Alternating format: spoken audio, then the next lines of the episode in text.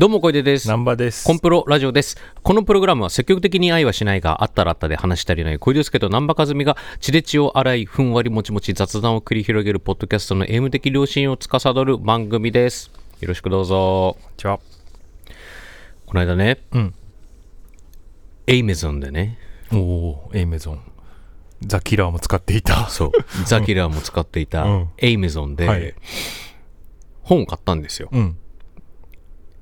3冊買ったんです。はい。で、もうは発注して翌日には届きまして、うん。あのー一昔前までってもう大体全部段ボールで来てたけど、うん。最近あの袋で届くパターンあるじゃないですか、紙袋で、うん。で紙袋で届いたんですよ、うん。で買った本が、うん。あのー結構分厚い重量のあるやつだったんで、うん。その袋の中でうんぐっちゃぐちゃになっちゃってて、あー開けたらもう帯がね、うん。ビリビリに破けててはい。いやこれはダメだろうと、うん。まあ、これは配送のっていうかまずそもそも梱包の段階でダメじゃん、うん。と思ってだからまあもう返品するしかないわと思って返品交換するしかないわと思って、ですぐに手続きして、うん。でそれをあの宅配便のところに持ち持って行って、っていうのをやったらもうさ、うん。入れ違いに来んのよ。ああ、そうなんだ、ね。そう。ん。でその手続きをした翌日の夕方にもう交換分が来たわけ、ううん。ん。早っと思ってさ、うん。でさその返品の手続きの時に、うん。そのどういう理由ですかっていうこうチェック項目があって、でそこにまだ備考欄があって、うんうん。そこで、あのーえー本を買ったのに紙袋での梱包だったので、うん。まあ、おそらく配送中のうん揺れとかで、うん。えー中でぐちゃぐちゃになっちゃってましたっていうことを書いたんですよ。うん。なので段ボールなどでの発送お願いしますみたいなことを書いたの。うんうん紙袋届いて。うん。いや、本当にね。うん、で開けたらぐっちゃぐちゃ3冊とも いや、本当にそうよ。うん、もう近年の。俺だから使わなくなった。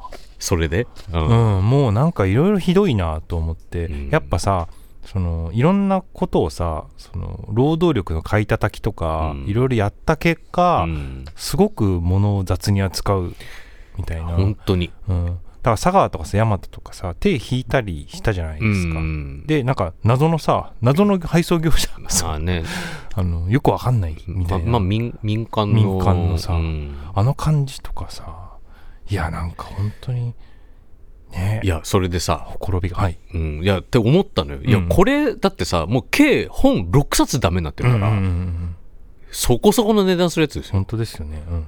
これはやばいと思って、で次もう一回言って同じことになったら、うん。これはやばいと思って、でもう次はそのあのアプリでの手続きじゃなくて、うん。電話したんですよ。カスタマーセンターに、うん。もうこれこれこうだったんでって、うん。えーでその受付で電話口で、うん。これこれこういうことがあってで今2回目が届いたんですけどぐっちゃぐちゃになってましたと、うん。でこれもうこの梱包だである限り、うん。これ3回目も同じこと起きるので、うん。あのちょっとマジで段ボールとかうにん。してもらえませんかって言ったんですよ、うんうんでそしたら、えーそうですねって言ってあのお客様あのすちなみにその他で何かご注文されたりするものってあったりしますでしょうか？みたいな。え、え何でもいいんですか？って言って、うん。あ、そう、なんなんでもいいんですけれども、何か他の注文はございますでしょうか？って言われて、いや、でも今、特別、うすぐに買いたいものないなと思って、いや、ちょっと今ないですねうんって言ったら、あ、そうですか。え、それなどう、どういうことですか？って聞いたら、あの、他のものも一緒に注文された場合、ん。段ボールのでの発送になる可能性が高いですみたいな、レギュレーションがなんか変わって。うん。うん。みたいな言い方なのよ。うんうんうん。えっていうことはじゃあそのこれ段ボールでの発送をしてくださいみたいなえ指示はできないってことなんですか？って言ったら、あの実はそのえ発送のセクションっていうのはもうこのカスタマーセンターとはもう完全にもう別物らしくて、うんどうやら。だからどういう風なプロセスで 発送されるかみたいなのも、うん。あんま分かんないですみたいな言い方で、へえ、じゃあその、これ希望伝えても、また3回目本ぐちゃぐちゃになる可能性あることですかって言ったら、いや、あの、一応私どもから、から、うん。あの、こういうことがあったので、えー丁寧な梱包をというふうにはお伝えさせていただきますが、うんみたいな。だもう、博打でさ、3回目。そうだよね。で、うん。翌日すぐうん。3回目、うん。届いたんですよ。したら、まあ、1、2回目ほどではない。うん。けど、備品で届いたわけではないっていう状態の3冊。だったうんうん。まあ、やっぱりちょっと帯折れてるとか、うん。本の端っこギュンってなってるとか、あるよね。うん。ってなったんだけど、うん。もう、この、なんていうのかな、さすがに SDGs じゃないと思って。うん。だってこれもう9冊俺返品したらさ、うんだってあの9冊もうダメになっちゃってるってことになるから、ね。だし多分版元が多分その被害被る。こむるじゃん、うんもうもうダメだと思って、うん。でもう留飲を下げてですね、うん。甘んじて受け入れましたよ。そうなんだ。最後の3冊を。いやそうだよ。本は俺特にそうだと思う。最近の扱いかな。うん。角が潰れてるなんてしょっちゅうだしさ、うんレビューとか見てもさ、うん。もう本の感想よりもさ写真アップしてさ、うん。ここが潰れてますみたいな、うん。星1個ですみたいな。もうなんか配送の感想ばっかりだもんね。ね。うん。っていうぐらい良くない質が落ちてるからね。う。ん。でそれで、うん。そのまたすぐ後に、うん。家で掃除に使ってる重曹が切れまして。出重曹はい。そう切れまして、うん。まああの重曹重いやつうん。しなそれなりの量入ってるやつ。うんをアマゾンで買った方が安いんで、でアマゾンで注文したんですよ。1.5キロかうん。2キロかのでかい袋のやつをね、注文したんですよ。そしたらあのゴジラのうん。このこマイナスワンはい。の公開のタイミングに合わせて、うん。というかゴジラ70周年のタイミングに多分合わせて、うん。あの何年か前に出たゴジラ研究読本っていう、ん。初代ゴジラの研究読本っていう、あの初代ゴジラのか撮影とか制作関係者の人とか出演者とかあとエキストラの人とかにインタビューした、もうすごいマニアックな本がうん。あってそれのもう完究極版みたいなうんうん。のが出たんですよ。それと一緒に配送されちゃいました、うん。うん。タイミング悪く。うん。僕が重曹頼んだタイミングと、うん。ゴジゴジラのその究極読本うのん。タイミングが、一緒になっちゃったね。一緒になっちゃって。うんうん。うわーって、配送されましたって、発送されましたって通知来て、わーってなって、しまったーと思って、うわーって思ってさ、組み合わせよそう、組み合わせが、わーっと思ってさ、そしたらさ、段ボールで届いたんですよ。うん。さすがの、さすがに重量があるかはいら。はいはい。で、あの本もそれなりのでかさなんで、うん。これは大丈夫か？と思って、うん。で、段ボール開けたら、うん。えーその重曹2キロうん。と、うん。その本が、うん。まあ、こう、バラ版紙みたいなのでさ、はいはいはいこう、かましがとりあえず作ってあって、うん。一緒に入ってる状態で届いたんですよ。うんうん。で、本が、うんその重曹の下なの。うん。なんでだよと。逆じゃん。絶対逆じゃん。もう潰しにかかってんねそう、もね。潰しにかかってんじゃん。で、うわーと思って、うん。もう慌てて出してさ、うん。でも見たらさ、そのぐ、もう研究読本のところに、うん。もうなんかさ、し白いさ、なんかこう、ガビガビみたいなのがついてて、で、えーと思ってさ、もうマジかよと思って、しかも本高いのよ、それ。で、えーと、これもまた返品と思ってさ、えーって見たら、それ単純にそういう加工だった。表紙。だよそれ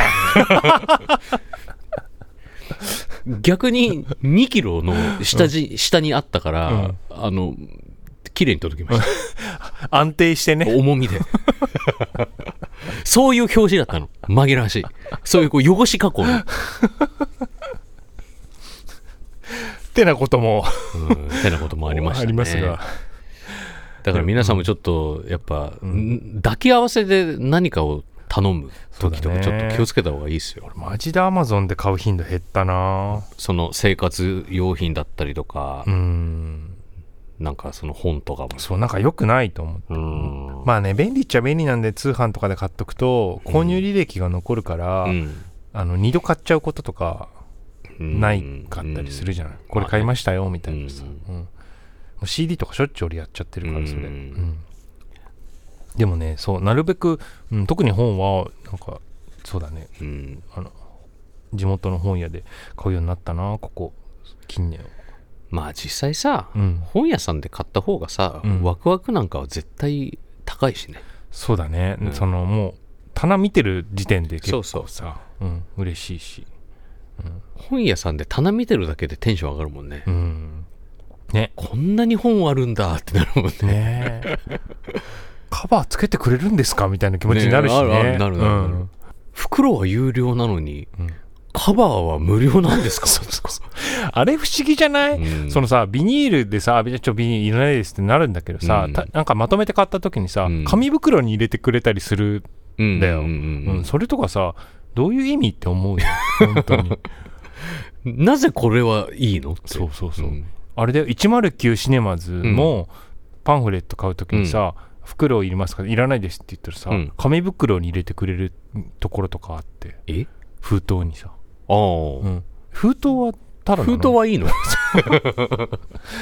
ねえ。だどういう意味ってことあるよな、うん愚策ですよね本当に。あのビニールの。ビニール袋ね、うん。ん。無駄なひと手間無駄な会話が発生してるなっていつも思う本当に思うわ、お便り読んでいきますか。はい。どうぞ。えーサリサさん東京都、えー私は中学生の頃から前髪パッツン黒髪ボブが似合うと思いずっとその髪型でした、うん。えー顔が大きいのがコンプレックスで、うん。担当の美容師さんに毎回相談の最後に顔小さく見えるようにしてくださいとつけていました、うんうん。ところが、えー25歳ぐらいの時にうん。急に美容師さんが、ボブも前髪も頭の形からして合わない顔も小さくならない。うん。俺を信じてやめてくれ。と言い始め、えー隣のアシスタントさんがうなずく中、えー前髪ほっぺおでこ全開の、えー黒髪セミロングの髪型になりました、はいはいはい、えー人生初の試みでしたが周りからは好評で27歳になった今も私が求めていた年相応の清潔感も生まれ顔も小さく見えるようになり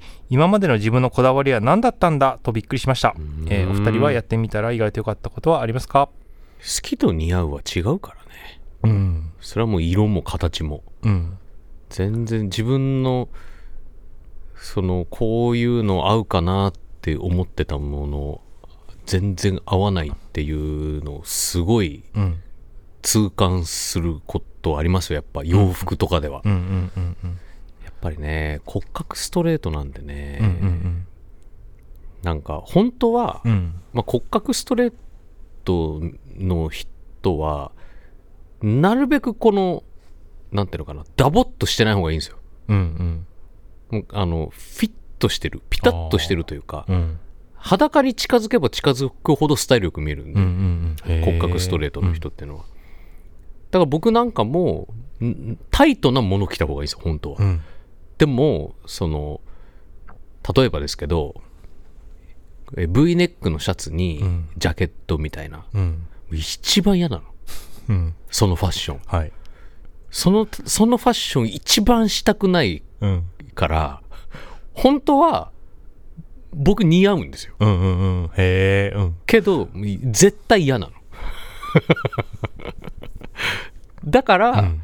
骨格ストレートでも合うけど多少ダボっとしてるうん服装うん。っていうのに僕は向かってあいくんですね。あうんうんうん面白いよね。だからさ、うん。そのコンプレックスうん。って何なんだろうっていうかさ、うん。人からそう見えるうん。見られると、うんうんなんか自分がなりたいもののさうん。うんそのギャップみたいなことってね。さ、でその外から見られてる、だから自分がなりたいかどうかは置いといても、うん。外から見られてるものにうん。全力でなれる人ってのはすごいよね、そうだね。うん、うん。確かにね。うんうんうんそういう人やっぱいるし。うんうんうん。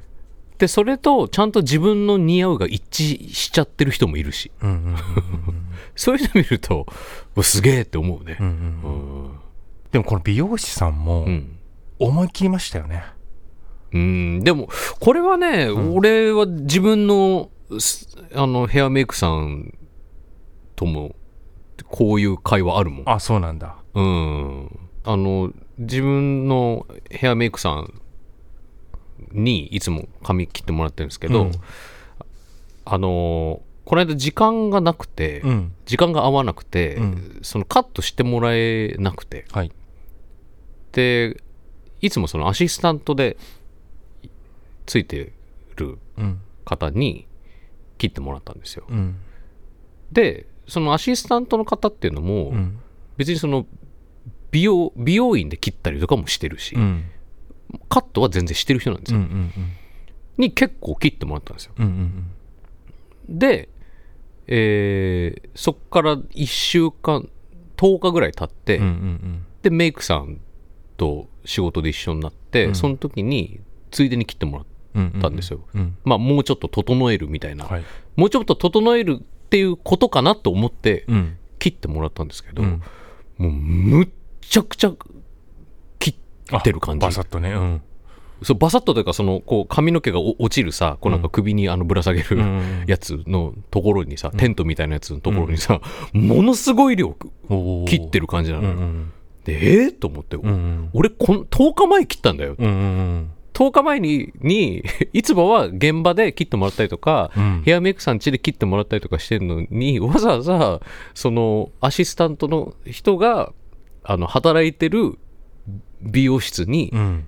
結構遠かったところにうんうんうん。行ってうん。切りに行行ったのにそっから10日でこんなにうん。切るところがうんうんあるのかいと思ってさでもさパッと見あんま変わってないのよ、へえ面白いね。そう。でえこんなに切るとかありました？と。うん。うんって言ったらあのもうそのメソッドが違うと。うんその美容室でやるカットのやり方とその自分のヘアメイクさんのうん。カットのメソッドっていうのはそもそも違ってでそのヘアメイクさんはもう恋ちゃんのうん。その頭蓋骨の頭の形に合わせて、あと髪の癖の流れに合わせてで見えるとこだけ残して余分なところは全部ボリューム削いじゃってるんです。へつって。あそうなんだだから確かに見た目は全然変わってないんだけど、うん。長さは。うん。けどボリューム感とか、うん。がなんか余分なものが確かになくなって頭の形が綺麗になるようにうん。やってますみたいな、やば。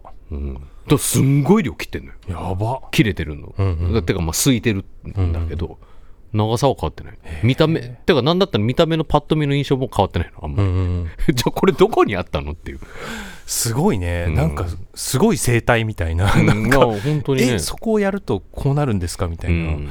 でもそれでもその切り方はうん。結構独自のやり方らしくて、うんうんあのお教えてって言言われても人にあの教え方が分かんないうんやり方らしくて、まあ、そういうなんかあの経験の中で身につけたメソッドらしいよ。うんうんうん。なんかそういうだからうん。自分のうん。その自分とか誰かのこだわりじゃないところでさ、うん。なんか本当にプロの仕事みたいなのさ、うん。なんか受けると本当にあれですよね。このこの方みたいに。そうだね。あうん。だって僕のその髪に関しても、うん言うたら僕のこだわりがもうもはやないんだもん。そのヘアメイクさんが見てす僕の頭蓋骨にフィットしたうん髪の癖にフィットした形っていうのをやってもらってるだけだから、すごいよね。いやーそうだね、すごいね。その話聞くとあプロってなんかうん。うん。だから多分南波さんも、ううんちのそのメイクさんに切ってもらったら、うん。切るとこ全然なさそうで多分めっちゃあるんだと思うよ。こんな風になるんだみたいなね、うん。そうだよね。なると思う。いやほんと。ねえコンプレックスってほんと不思議だよな。意外なところに答えがあるみたいなさ、ね。うん。うん、だから時にはそういう完全な客観にうん。身を委ねてもいいのかもしれないよね。ね、だから時代的にはさそのあなたを否定しないというかさ、うん。誰も否定しないみたいなさ、うん。ノリでさうん。そのしたいようにするっていうのはもちろんあるうん。とは思うんだけど、そこだけじゃなくてさ、うん。あのこういうことだってあり得るよっていうさあり得るよね。うんのはねなるべくさ、まあ特に若いうちなんかは、ね凝り固まってるところも強いと思うから、うん。いやでも年寄りも凝り固まってるか。でもそうね、こういうのを聞くと、うん。うん、確かに人にうんなんか預預けてみる委ねてみるみたいなのうも、ん。うんいいのかなって思うね。悪いことだけじゃないのは確かだよね。う、ん。うん。こういう思わぬ扉が開けるっていうことはうん、確かにある。そうだね。うん。逆に僕自分のヘヘアメイクさんに切ってもらうまでは、うん。それまで一回も自分の髪型いいって思ったことなかったですからね。あーずっとなんか馴染まないっていうか、うん、答えが分かんないなってずっと思ってたから、もうどうでもいいやだったの、うん。ずっと。あーでも俺も割とそれに近いからな、うん。うん。じゃあ次いきますかね。はい。千葉県、えー無名さん20代の方です。はいこれさん、南波さん、こんばんは。以前、マッチングアプリがこっぱずかしく使いこなせないものとして相談をしていたものです。はいはいえー今年の1月に出会い、5回目のデートで告白され、うん今月でお付き合いして半年になりました。うん今まで彼氏がいたことを親に言ったことがなく、今回もまだ言い出せていません。実家暮らしをしていて彼と会うときは毎回友達の名前を出して遊びにあ遊びに行ってくると嘘をついています、本当は車でデートするときも嘘の時刻表や映画の時間を確認して辻褄が合うよう嘘をつくのもえー、結構疲れてきました、うん。彼とは結婚を前提としてお付き合いをしているのですがいつ頃のタイミングで切り出すべきか分かりません。同じ実家暮らしの友人は3年付き合って同棲のタイミングでやっとやっと親にカミングアウトをしたとのことでした、えー他人の意見が聞きたいです。アドバイスよろしくお願いします、はい。それはちょっと大変すぎません？あのさ嘘ついてまでうん。隠すのってうん。どういう理由があるんだろうね、なんか言い出せないのかな？うーん。ね。でもそういうプライベートなことを、うん。まあ、これまでずっと話したことがなかったから、っうん。てことなんだねまあそれももしかしたらこっぱずかしいってことなのかもしれないですよね、うん。家族間でそういう会話はあ うん。まりしない、あまりとか全くしてこなかったタイプだから、うん。まあ今更なかなか言うのもな、うん。ででもさうん。さすがに嘘つく必要なくない？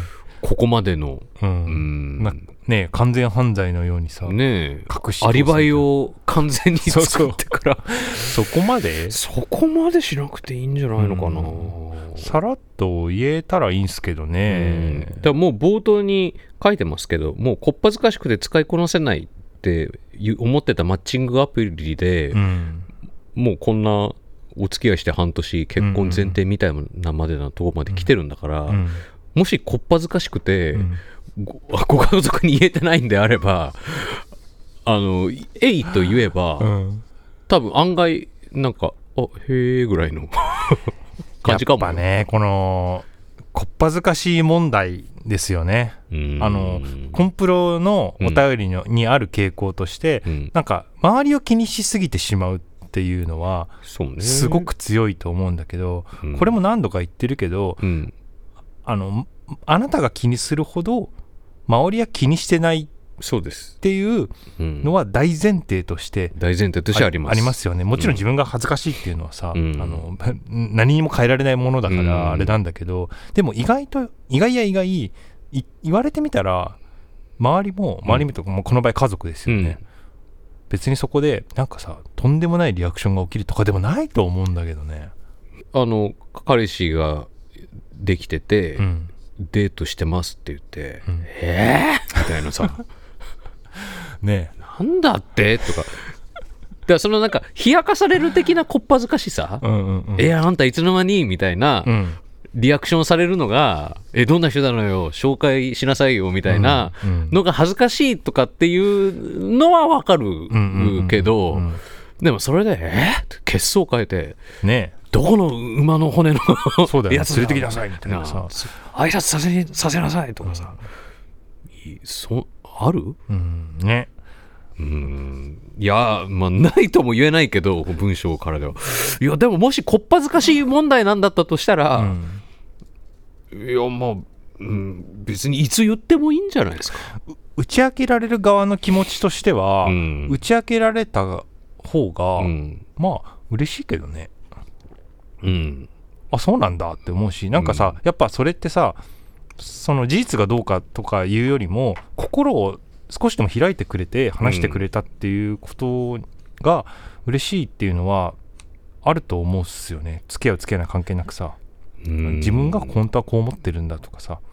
そうだよね、うん。実はこういうことしてるみたいなのさうん。ちゃんと話してくれたらそこで確かに自分が親だとしたらそうかも。うんねうえん。でも自分の子供が照れながらも、まうん。あそういうパートナーが今いるんですって言ったら、うん。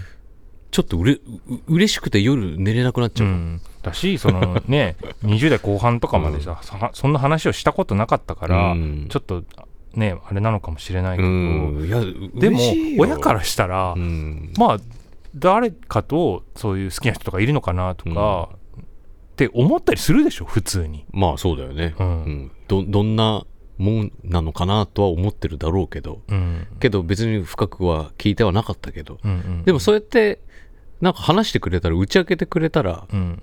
うれ嬉しいだろうと思いますけどうねん。ね。うん。タイミングタイミングか。タイミングなんか見計らうよりもう、ん、何でもない時に時間のある時うに、ん、なんかさうん。だ実はうん。結婚前提に付き合ってる人がいて、うん。あの同棲始めたいんですがみたいなうん。重苦しいやつよりかは、うん。先になじましておいた方たが方がむしろ同性とかに持っていきいきやすい気はするけど、そうだよね、うん。今付き合ってる人がいて、でいいと思うんだけどうな、ん。ちょっとライトに行けたらいいなとは思うけど、ん。ねねこのこっぱずかしいねね。自意識問題は本当ありますよね。うん。ね。その嘘つく手間ももう手がちょっと込みすぎですからうん。まあさっとさらっとね、ご両親に話してうん。解放されちゃった方がいい気はしますけどね、あとはもう逆に嘘つき通すかね。最後まで。もうさ矛盾とかもいっぱい出始めちゃうんって、それでも嘘をつき続ける。続けてもう結婚するタイミングまで言わないみたいな。絶対に、そういうゲームとしてね、うん。うん。えー、昆布さん神奈川県、はい。えー小出さん南波さんこんばんは。こんばんは。毎回楽しく拝聴しています。あざっす。えーシャープ18メガネをいつ外すかの回で南波さんが焦って全く違うことを話してしまうとおっしゃっていました、うん。えー私も喫音症が若干あり似たような悩みを持っています、えー仕事は公務員をしているのですが、えー仕事柄誤ったことは言えない。けれども全く違うことを言いそうになってしまうということがあります、うん。えー周りからは普段から冷静に対処していると思われているようですが内心はいつも間違えてはいけないというプレッシャーから焦ってしまいます、えー悩みが共有できる方がいらっしゃることでとても励みになりますこれからまた放送を楽しみにしてますうんうんうんありがとうございます。ね。焦って違うことを言ってしまうはね、本当面白いです。面白いって自分で言うのはあれだけど、うんうん、結構思ってもないことがポロッと出ちゃうっていう。全然思ってないことが出てきちゃうそう。文脈も関係ないことが出てきちゃ関係なくはないんだけど、うん。あれ、こんなこと全然思ってないのになっていううことを話し始めて話し始めて、結構しかもそれが止めれないみたいなうん、こともあったりして、止められず喋り始めて一通り一回喋っちゃう。うん、まあそんな長時間ではないけど、うん。うんなんかうまいこと言えないまま、うん。なのにうまいこと言おうとして、うん。つらつらとうん。言ってみたいな、ことがある。あたまにありますね、うん。たまにってけ結構あるかな、うん。やっぱ生配信とかやってると、うん。とにかくさちょっと焦っちゃうから、うん。そうそうあのこの間をどうしようみたいな風になってしまうと空回りする。なるほどね、うん。それ喋り始めてからあ違うわってそうそうこれじゃないなってなる。なんかこれねコンプロでも聞き直してなんかもうあこれ間違えちゃったなっていう時あったけどね、ななんかねなんだったっけな。それそんな長いやつじゃないんだけど、うん。なんだっけな。トリガーを抜くん？トリガーを引くって言いたかったのにトリガーを抜くって言っちゃった時とかなんか細かいやつなんだけどちょいちょいありますうよ、うん。ん。それはまだ全然いい方なんだけど、うん。想像でカバーできるかうら、ん。あこれマジで何言ってんの？みたいなあ時もー。あるんだ。たまにあるね。あ、うーん、よくないよね。なるほどね。うん、まあでもこういう話はねあの、うん自分は前も言いましたけど割とオープンにしていくうん。方が、うん。うん、仲間できていいなみたいなところもあるんで、ううんんこれからも聞いてもらいたいですね、まあはいはい。続いて、えー東京都オータムさんポッドキャストで配信されるようになった頃から聞き始め、ボイシーも遡って3週くらい聞いています。あありがとうございます。あのね、荒廃した土地の、ありがとうございます。お二人の話、口が心地よく、内容はあんまり覚えていないのですが、聞くたびにこの人たち好きだーとしみじみ思います。今週はいろいろと考え込んでしまい、ズーンとした気持ちのままスタートしたのですが、会社のお昼休みにコンプロの最新回を聞いて、ふふって気持ちになれたので助かったので、初めてお便りを書いてみました。せっかくなので質問です。お二人は何か特殊能力は持っていますか？人にはあえて言わないけれど自分はこれがめっちゃうまいと思う的なことでも OK です。私は野菜の千切りと電子レンジがチンってなるタイミングがなんとなくわかります。ほう。うん。えー PS コンプロのイベントに初参加する予定です。一人での参加なのですが一人コンプロの人は結構いますか？あ あと PBH は 急に略してきた。よ、パーフェクトブルーハワイはどのタイミングで飲めばいいのかドギマギしそうです、といううん。ことなんですけれども。特殊能力ございますか？これが得意みたいな。意外な特技とかあるんですか？えこれうまいめっちゃ。えうん。なんかほらコンプロ初期のコンプロでうん。ポッドキャストになって最初,、最初かな、うん。あの夢操る話をしましたよね。ああはいはいはいはいはい、うん、してましたね相変わらずやってますけどね。100%操れないから問題なんだけどね。ああうん。でそのやっぱブレもあるんだ。ブレもあるから不意になんか襲われる時とかさ、ありますからうん。そういう時は襲われることは操れないけど、うん。そこから、うん。あの起きることは操れるから。ああじゃあそのもう強制リセットも全然できるってことか。そう。体がまあ割と動く時とかね、うーうん。んかなり眠っちゃってる時とかは結構あれですけど。そえそういう肉体的な話？肉体的な話。夢の中での体の話じゃなくて、うん。実際の肉体の話だから結構深い眠りとかになってくると、うん。なかなか言うことどんどん聞かなくなってくるから起きたい時にうわーとか声出すとお起きたりできるんだけど、ううんわーって言ってること自体がうん、夢っていう可能性もよね。あるから、インセプション。そうインセプションだから。それ浅い時はわーって言ったらそのまんま自分も声出して起きるみたいなことは結構あるんだけど、へえ、うん、いやそすごいよね。面白いね明晰夢、この間、うん久々に自分でうん。夢見たんですけど、おうおう。夢見たなっていう自覚があった時があったんですけど、うん。もうなんてことないその日あったことのうん。一部が、なちょっとだけ内容変わって再放送されただけで、うんうんうんもう全然夢見がいのない 夢でした。うん、あんまねだからいい眠りをしてるからね。深い眠りを多分深いのかな、うん。してるからあれなんでしょうけど、全然面白くなかった。俺なんかもうしょっちゅうですからねぶっ殺すぞとか言いながら起きたりしますからね。すごいね。あそんな人いるんだ。すごいな。特殊能力なのかなこれな。すごいね。えそれは特殊能力だよ。本当に。まあ明明晰夢は。これ電子レンジがチンで思い出しましたけど、うん。電子レンジ新しくなりましたよ。ああれね例の。はい。やばい。最新の。もう本当に2023年モデルみたいなやつ買ったんですか？えっとね見たら22年のやつだったんだけど。もうもう最新の、うん。そんな別に高いやつじゃなくてさアイリス大山のさ普通の？やつなんだけど、やばい。全然違う。ああごめんえで何年ぶりに買い替えたんでしたっけ？20年ぶり。20年ぶり。ど どうでした？えもうその例の小出君が言ってた、はい。あの回る皿がないやつ、はいそもそも。ないのよ。うん。すごくない？すごいよね。だからな中にもう早速ですよ。うん。あの米？はい。冷凍した冷凍したやつ。つやりましたよね。どうでした？置いてさうん。もう回ってもいないのに全部が均等にうん。まんべんなく。今まで均等じゃなかったんだ。均等なないからもうもうちょっとずつ。があった、うん1分2分でちょっとひっくり返したりさ ほぐしたりしながらはやってたんですけどもう余裕だね。い、一発、うん、パンとかもさうん、もうトースターもついてんだけどさ。はいはいはい。トーストもさ焼き具合とかも全然違うね。ああそう。優しい。へえ、これが気持ちで これが気持ちで温めたりするやつかと思うこれが気持ちかってなった。うんこれが最新のレンジの気持ち。うんレンジの気持ちあとは無駄なボタンが全然ないのよ。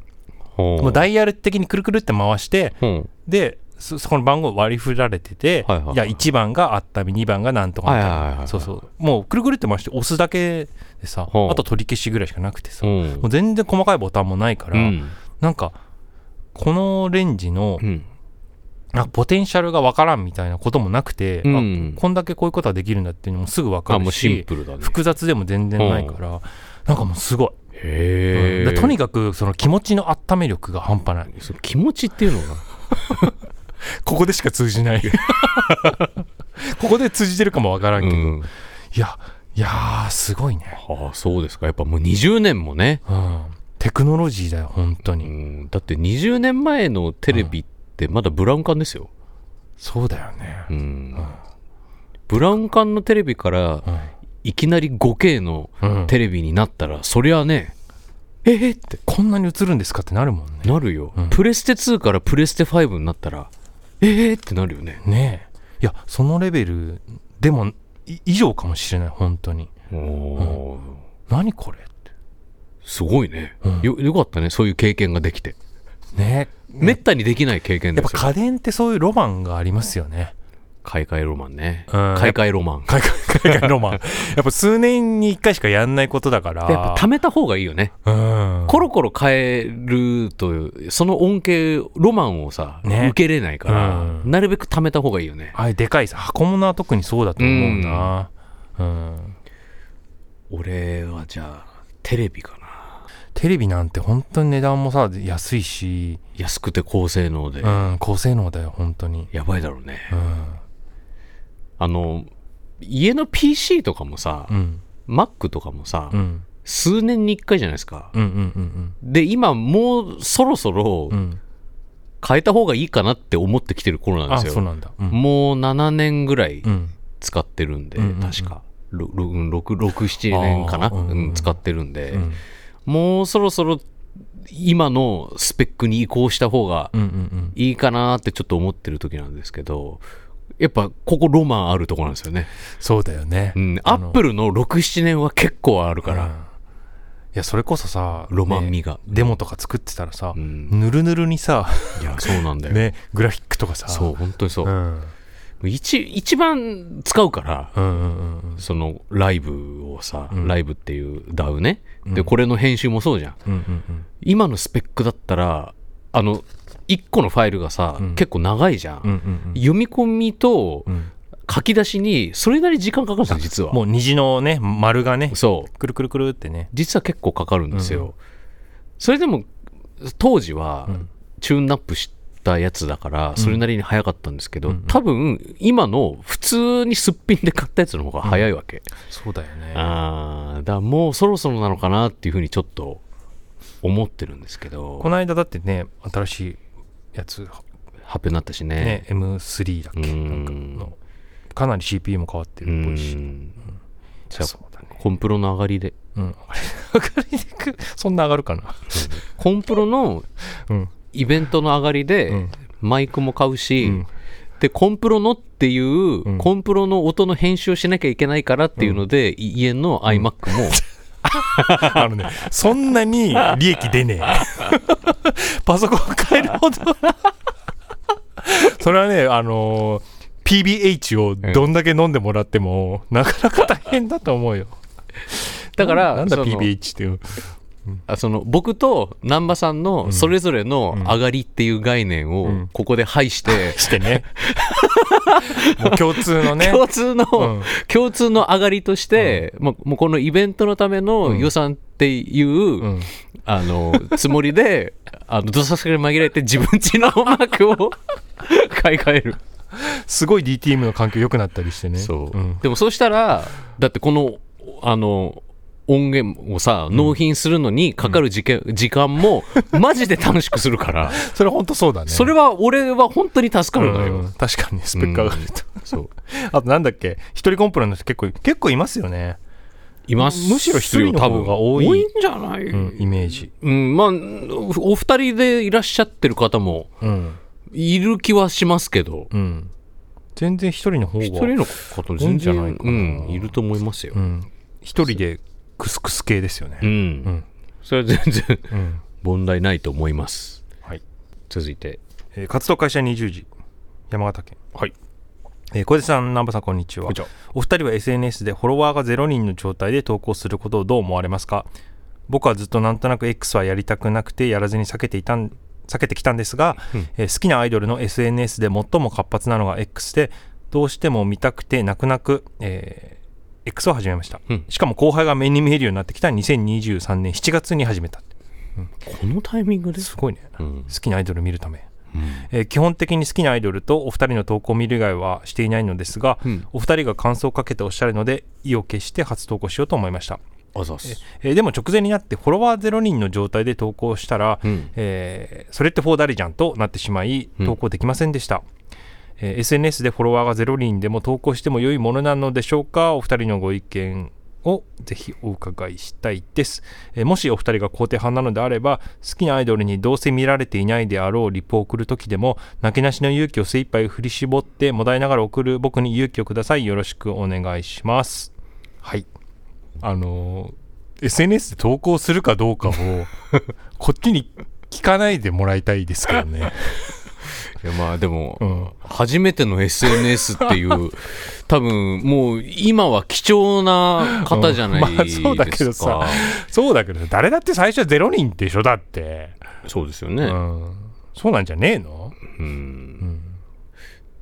なんかすごい新鮮ですね。うん。新鮮な話。でもまあそれこそさうん。あのかまいたちさんの漫才のネタじゃないけどさ、うん。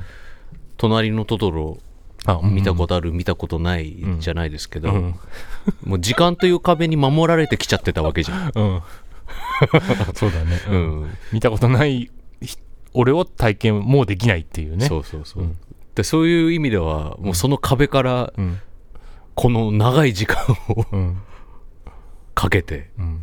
ついに飛び出してこられたわけですから、ようこそソーシャルネットワークサービスへ、ね こんなんさなんか勇気をくださいって言いますけど活動会社20時さん、うん。いやそんなさ勇気とかさ、いやでも14年前は、うん。我々1415年前はうん。我々もツイッターでツイートするときにそう思ってたのかもしれないですよ、確かにな、うん、確かにな。でもスレッズの時も全然俺ゼロ人で普通に始めたしな。でもそれはほら強くてニューゲームじゃん、まあね。うん、もう一度 X をやってうん。でもうそれを乗り捨ててうん。スレッズに移行したわけだから、うん。これ強くてニューゲームじゃん、前世の体験があるから、うん。まあね、うん。これでも変な話で、うん。こういうさその自意識があって、うん。その意を決して投稿しようと思ったけどいできなかったっていうぐらいの人がさ、うん。なのに、うん。そんな気持ちの人なのに、うんフォロワー0人だと誰も見てないじゃんっていうのがあるんだね。それが面白くない？確か誰かに見てもらいたいっていう気持ちはやっぱりどっかにある。にやっぱりあるんだね、うん。これまたね現代的ですよね。ね。見られたくないっていう自意識はあるのにうん。見られたいっていうさ、もう SNS に参加した段階でもうそれは発生するんだね。うんねっていうことだよね、うん面白いな、うん。何なんだろうねこの気持ちっていうのはさ。でも確かにわかるんだよ。たくさんの人に見られたくないんだけど、誰かに見られてほしいみたいなのっていうのは、んうんあるっていうのは、うん、じゃなきゃスレッズやんないもんね。そうだよね、うん。うん。一応だから誰かが見ているだろうって気持ちはあるから書いっていうことだよね。わけだもんね、うん。これ面白いよね、SNS ってそういう風になってるんだな。う、ん、不思議。そもそもね、うん。うん。ああぶり出されますねあぶり出されるね。がうんうん。まあおお好きになさってください。そうですね。本当に、うん。ロム線でもいいと思うし、いいと思いますし、お楽しみください。はい、でも意外と好きなアイドルにどうせ見られていないだろうって言いますけど意外と見てると思いますああ。そうだね、うん、それはそうかも。うん。だから別にいいんじゃないですかね、うん。コミュニケーション。一方的ではない可能性はある、うん。うん、見てるよっていう。えー福島県ハリムンさん、これさん、生さん、こんにちは。ボイシー時代に高校からの同性の友達への恋心がぶり返したというお便りを送ったものです。特に進展もなく、気持ちも少し落ち着いたものの、また悩みが浮かんではぐるぐる考えています。その悩みは失恋の仕方がわからないのです。私は小学校の初恋の男の子を中学卒業まで5年間ただ好きでいたことと、高校のそのお友達かな、以外は恋心を抱いたことがありません。恋愛面において自分自身に自信がなく最初から両思いを諦めているせいで好きになってしまうと私が勝手に好きでいるだけなので失恋する理由がなかなか見つからないのです。でも今好きな相手は友達で特別仲良しなわけでもなく私がただ好きなだけの成就しない恋です。しかしあしかも私は恋愛で一喜一憂すると生活に支障が出るタイプでそもそも恋愛に向いていません。最近はインスタのストーリーにその子の記録があるだけでちょっと嬉しくなっていますが不毛だなぁとただ好きになっただけなのに相手にとっては迷惑になる気持ちに苦しくなってたまらないです。マチコンやマッチングアプリを活用している他の友達に、この年になると恋をして付き合うとか疲れるからできないよねと話され、学生から時が進んでいない自分が恥ずかしくなったりして、うがーっと暴れたくなりました。どうしたらいいですかね。という。これさ失恋の仕方がわからないの,、のがテーマなのかな。失恋？うーん、ね、でもその失恋をするっていうと、うん。ハリムーンさん的にもうこの気持ちに区切りがつきたいつけたいのかうん。どうなのかっていう。うんうんでもお便りを読んでる限りうん。うんまあこれこれをやめるみたいな強い感じもしないうん。じゃしないですけどね。うん。予防線をちょっと張ってんじゃない、うんあの失恋してしまう可能性が高いけれど、うん。うん失恋の仕方がわからない。うん。から、うん。なんかもやっとしてるみたういな、失恋が前提になってるっていうかさ、あのここれ以上進展したらね、うん。そうね。私がただ好きなだけの成就しない恋だとうん言っているもんね。だってかなり先回りして、うん。もう失いつかは失恋してしまう、うん。だけど失恋の仕方がわからないから、うん。なんかこれこの気持ちが続いている。うん。っていうようにも読める、うん。この相手にとって迷惑になる気持ち？うん。その自分の好きっていうのうが、ん。みたいなのもなんかちょっとすごく先回りしてるなって思っちゃいますけどね。ううん。ん分かんなくない？そこまで、そうだね。うんでももうこうねたびたびこういう恋愛についてのうん。相談に対してうん言ってきてることですけど、うん。やっぱ様子がおかしくなっちゃうのが恋愛じゃないですか、うんうん自分 自分の様子がおかしくなっちゃうのが恋愛というものだからそもそもね、うん、だ今その相手のことを考えてうんすごくおかしくなってるし、うん。おかしくなってることにちょっと不毛だって思いながらもうん。楽しいっておそらくうんうん。感じてらっしゃると思うし、うん。でもどそもそも成就しないだろうっていううん。ところで、というか成就させるっていうところもそこまで求めてないようにうんうんうん感じるから、うん。今そういうちょっと自分がおかしくなってる状態がうん多分楽しいと思うから、うんうんこれはこれで楽しんでていいんじゃないかなっていう気はするんですけどね、うんこのまま。そうだよねうん。いやまあ、あの、これ以上を求めるんだったら、でも、いくらでもやりようはあるじゃないですか。うんまあ、その、勇気を出すか、うんぬんかってことは置いといて、うんあの、こっから踏んでいくプロセスというか、うん。段いろんな段階、まだまだたくさんある地点じゃないですか、うん。今の時点だったらね。で、そこに踏み出していこうと思うんだったらいくらでも踏み出していけるし、うん。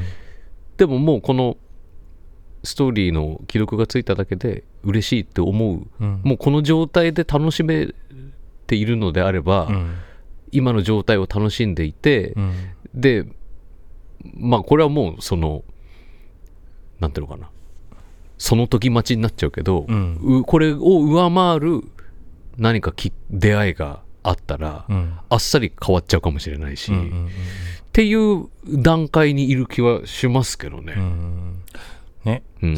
かその記録以上のものをうん。受け取りたいって思うかもしれないしね、そうそうそうそうそう。うんなんだけど先にもうさかなり先回りした結論でさ失恋の仕方がわからないからうん。失恋できないみたいな、うん。なっちゃってるけどなんかそれもまあ確かにうん。もうちょっと狂っちゃって、うん。そこまで妄想しちゃってんのかもしれないけど、うん。まあ全然その前の段階に、いる気はするけどね、うん。ちょっとなスケールがでかかったから、うんうんうん、でもよくよく読んで考えてみると、うん。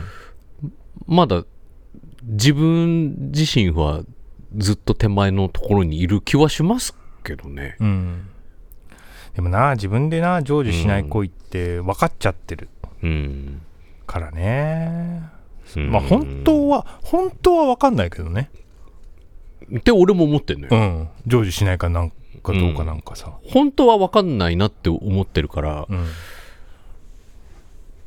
うーん、まあでもそそこを踏み出すのに勇気がいるっていうのも、確かめるのも勇気がいるっていうのもうん。分かりますけどね。だからねでも失恋の仕方は誰も分かんないんじゃないですかね。別に最初はさ。うん。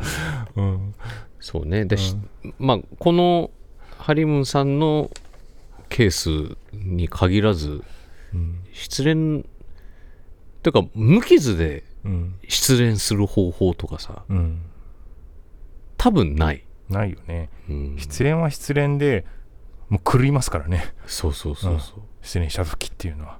あすごい先回りしちゃうのはでもまあね。うん、致し方なしなのかもしんないけどね、同性への友達への恋心っていうところでさ、うん、でもやっぱね。うん、あのコンプロではね。うん。子さんのブルーさん的なもうさ、先にブルーになるみたいなね。みたいなところではあるよね。そんな先回りせんでもみたいな、ううん。んだってかつてねマタニティブルーブルーのになられてた方も今はうん。立派に立ね派なお子さんを育てて。お子さんを育ててらっしゃるくらいですから。うん。わかんないですよ。うん。うんあとねちょっともうちょっといいですか？このうん。ハリムンさんの。はい。この PS でね。うん。最後になりますが私はメガネの定位置を決めなかったせいで朝起きたら体の下敷きになっていてフレームが曲がりまくってたのでさすがに定位置を決めましたと。うん。ほら。ん？定位置が決まってない人がここにもいます。いやだから定位置を決めたんだ。よ 学んで決めたっていう話ですよこれ。決めてなかったからフレームが曲がりまくりました。うん。ほら。でもあなたはもしフレームが曲がりまくったとしても、うん。定位置を一箇所に決めませんよね。101箇所あるんでしょ？いやそうなんだよ。メガネもさ一応サブのメガネがあるんですけどはい。サブのメガネも定位置がないから どこにあるか分かんないっていうねじゃあメインをかけてる今サブがどこに置いてあるかを知らないんですね。知らないね。知らないってなんだよ。なんかさメガネってさ年に1回ぐらい作ってるんだけどどんどん増えていっちゃうから。年に1個作ってんの、うん。メガネ？うん。マジで？もうそれ族とかさなんか安いやつあんじゃん。ああいうとこでも,、もうカジュアルにポンポン買い替えてるんですけど。なんで？えなんか気分転換。だから小出君は知らないと思うけど、うん。いつも我々お正月にうん。コンプロやるじゃないですか、うん。コンプロのお正月のコンプロのタイミングが毎年俺の新メガネのお披露目の日なんですよ、そうなんですか？はい。実は。知らんかった。うん。そうなんです。だから溜まっていくんですよ。年々買っていくから。ではあ。でもえっと視力とかも、まあ、ちょっとずつ微調整をしていくから、うん。もう使えないじゃんどうせまあそうだよね。どんどん時差が出てくるよね。だからこの間思い切ってあの、うん。1個以外全部捨てて、うん。そう。だ予備が1個しかないの今、うん。うん、でその予備も今どこにあるか。ちょっと じゃあそれもう予備じゃないじゃん。いつ機能する予備なのそれ？ななんいつ？の予備？ね、ううんん、いつかだよね、うん。いつかでしょううん南波先生。はい。いつかでしょ。いつかでしょいつやるの？いつかでしょ。いつ使うの？いつかでしょ。両手を出してね。まあ、といったところではい。終わろうと思うんですけど、そういえば最後話出ましたけれども、うんうん次回のコンプロああ、そうだそうだ。というかイベント、はい。こんばんはプロジェクト、はい。イベント決定したということでよろしいでしょうか？そうですね。はい。毎年やっている、あの、お正月明けのロフトナインのやつを、えっと、今年もあります。はい。はい。2024年24 1月の1月の4 4日日、木曜日。もう何年連続でやってるのか分かんないですけれども、あの毎年ねロフトナインのそのお正月イベントね。鍵開けと言いますかね、うん、そう。最初のえっとイベントは僕らでやらせていただいているのでそこでね。今、年も。うん去年からね何でもベスト20みたいにはい。なりましたけれども。だいぶ面白かったんで、面白かったですよねね。前回。うん、ずっとねアイドルソングやってたけど、うん、なんか全然もうまあさすがにもううん、違うこともやってもいいんじゃないかっていうことで、うん。何でもでやったら、うん。結構楽しかったんで。ちなみに2023年もうだいぶ終盤に差し掛かってきましたけど、うん今年はアイドルソングはどうでした？メジャーインディーズと、今年はうん、割と、えーまあ低調ながらもうん。検討している年みたいな 感じではある、なんかさ、うん。あのワインみたいな。ボジョレーみたいな。ボジョレボジョレ・ヌーボーみたいなさ。あのあれなんですよ、あのーやっぱコロナが、はい。まあ、完全に開けたって言い方もあれだけど、うん。かなり、あのーねあのいろんなことが緩和されて、うん。でリリース量がすごい増えたので、うん。まあ、リリース量が多くなれば必然的にその中から面白いものも出てくるっていうところで、うん。うん。あの面白いものもたくさんなるほあるどなるほど、うん。まあけれど、まあうん。昔のわんさかわんさか、もう何聞いてもクリエイティブうん。面白い、こんなアイデアがあったか。みたいなのとはちょっと違うとは思うけれど、それでもやっぱりね、うんうん。そのうん。まあ、コロナ以降新しいグループいっぱいできてるし、ううん。んがやっとは花開いているんじゃないかなと思います今、えーなるほど。うん、まあでももうアイドルソング20はもうしんどいっす、まあねそこはいいと思います。でもさうん。あのまあ去年も何でもベスト20でやったけど、うん、時間長すぎんだよ。そんな長かったっ長けかった。よもうみんなも4時間ぐらいかかみんなも楽しみに来てんのにさ、うんざりしてんだよ、途中から。うんこいつらいつまで喋ってんだみたいうもジョン・ウィック見てるお客さんと一緒。な。いつまでやってんだよ。投げんだよ、みたいな。そう。はあ、らベスト10ぐらいでいいと思うけどね。本当は。うん。雑談がどうしても長くなっちゃうからさ。そっかうん話進まねえからさ。じゃあベスト10でうん。残り、だ20まで一応考えといて、うん。11から20まではフラッシュで。とかね。うん。うんとか、あと、あるいは、せっかくポッドキャストがあるんだから、そっちに逃がすっていう手もある？確かに。ね。あ、本当だわ。うん。えそうするか。それでいいと思うけどね。うんイベントはイベントで、ちゃんと10やってやって。うん、ライブ感のあるお話もできるとうん思うし、そうだね。うんで11月と、じゃあその1月のうんイベントの2つの収益で Mac を買います。ちょっと待ってありがとうございます。南波さんありがとうございます。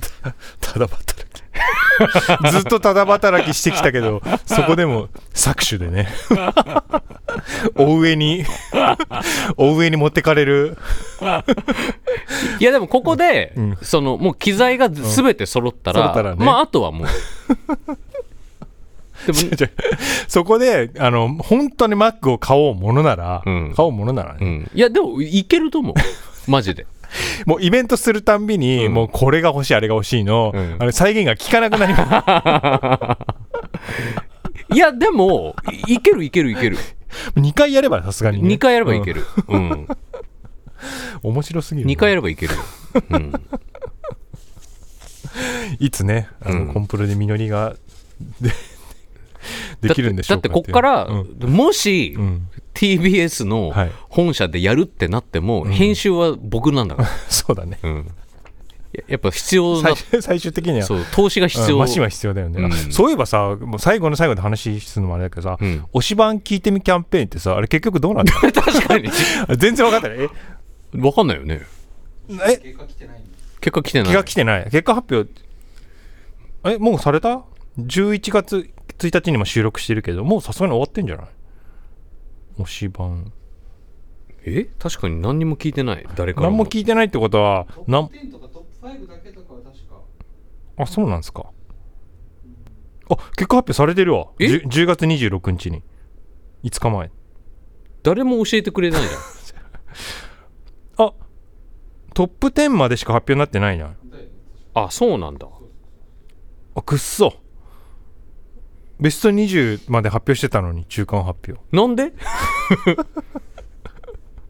あもうなんか刑刑事機関とかやってるわ。あのサイネージの。ほう。11月1日から。今日からだ。トップ3が。あうちら結局何か分かんないんだ。あらー。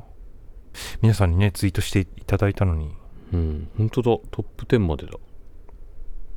へえあら皆さん投票していただいてありがとうございました。ありがとうございました、うん。あの結果知らないんですけど、何か分かんないけど、うん。いい順位だったらいいな。ね。結果知らないけどありがとうございました、ね本当にありがとうござういました、ん。突然皆さんね感想書いていただいて、ね。うん、嬉しかったですよ。こんな嬉しかったです。いたんだって思ったもんね、結果は知らないですけど。ていうかさ知らない間に始まって知らない間に終わった。て。なんなん？なんで巻き込まれたん？ね。巻き込まれて頑張ってでその最終的な順位は誰も知らされず。何だったのあれ？あのデスゲーム。俺らもさ外野でさ、うん。なんかいろいろさわーってなったけどさ、うん。中の人どう思ってたんだろう？ね何なんだろうねこれ、うん。どう思われてるんだろう TBS 側には。それも定かじゃないし、そうだよね、うん、なんか不気味なキャンペーンでしたね やっぱこうやって理不尽に始まるんだよ デスゲームっつうのは、なんかさこう100人ぐらいのさ、うん。100個ぐらい番組がある中でさ、うん。中間14位とかでしたっけ、うん。入ってさ。14ね TBS のポッドキャストの人たちもさ、うん。これなんだろうって思ってたの、なんだろうこれ、うん、もうさザ・キラーのクライアントばりにさ、うん。ここいつ誰だみたいなさ、うんもう下々のもののことが全然把握してないから。この人誰？なんでいなんでうちに来たみたいなさ。可能性あるね。ノリかもしれないね、うん。うん。一応ファミリーで頑張ってきたのにって気持ちあるんだね。え。うん。ちょっと寂しいですね。まさかの。10位11位以下が発表されない 知りたかったな。知りたかったな。じゃあまあそんな感じではい。ありがとうございました。ありがとうございました